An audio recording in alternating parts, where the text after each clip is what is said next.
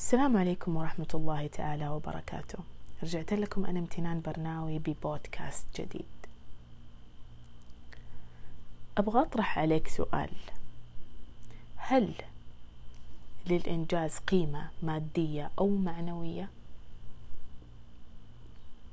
بعد التفكير المطول أقدر أقول لك إنه الإجابة هي الإنجاز ليس له قيمة مادية أو معنوية. أنا عارفة ومتفهمة تماما إنه المعلومة هذه قد تكون صادمة جدا ولكن قبل ما أسهب في كلامي بعطيك مثال واحد وأترك الحكم لك. مثلا الآن أنت سويت رياضتك اليومية. بعدها قرأت خمس صفحات من كتاب معين. وأنهيت أعمالك بإرسال إيميل للشخص المعني. تعتقد هل هذا كله له أي قيمة؟ أنت قد تكون دونت هذه الأهداف في أجندة وبدأت بإلغائها واحدة ورا الثانية ولكن أين القيمة؟ أين القيمة؟ هل رياضتك ذات قيمة؟ هل الخمس صفحات فقط تعتبر ذات قيمة؟ هل الإيميل اللي يحتوي على جملتين لا أكثر يعد ذا قيمة؟ مهلا. خلينا نروح للمستوى اللي بعده. لو قبالك أخ أخت أو صديق بعد ما تسرد عليه جميع الإنجازات اللي قمت بيها أطرح عليه السؤال. أبغاك تسأله هل لهذه الإنجازات قيمة؟ وما هي القيمة؟ في الغالب الإجابة حتكون ما لها قيمة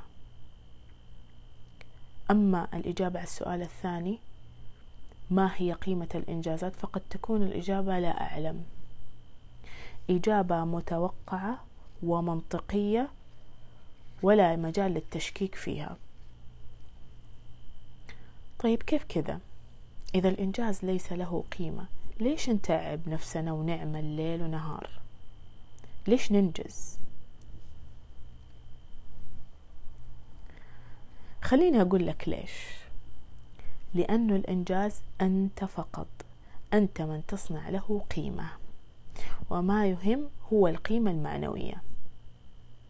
هذا الشيء اللي حيدفعك إنك تنجز الأعمال والمهام مو بس كده يدفعك للاستمرار.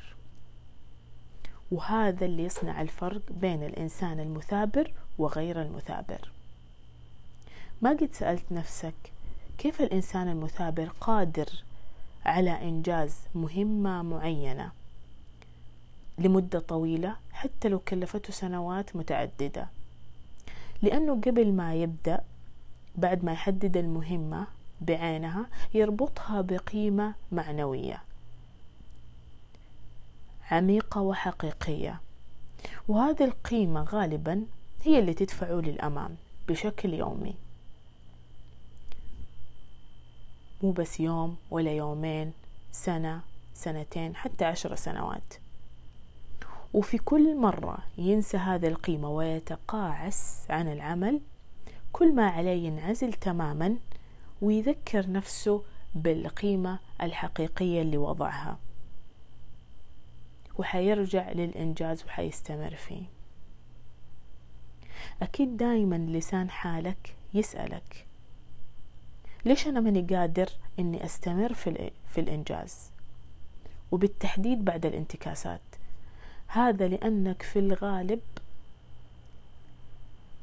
إما أنك لا تملك قيمة أو أنك تملك قيمة غير حقيقية وغير عميقة وقد تكون غير معنوية. عشان كده تلاقي نفسك وقفت عند أول منعطف. القيمة هي ما تدفعك أن تبدأ في العمل والأهم أن تستمر حتى النهاية. تنبيه بسيط جدا.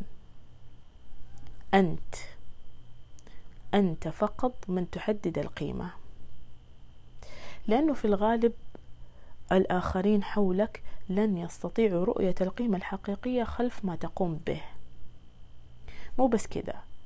بعض الأحيان يعتبروا الأشياء اللي أنت قاعد تسويها ضرب من الجنون.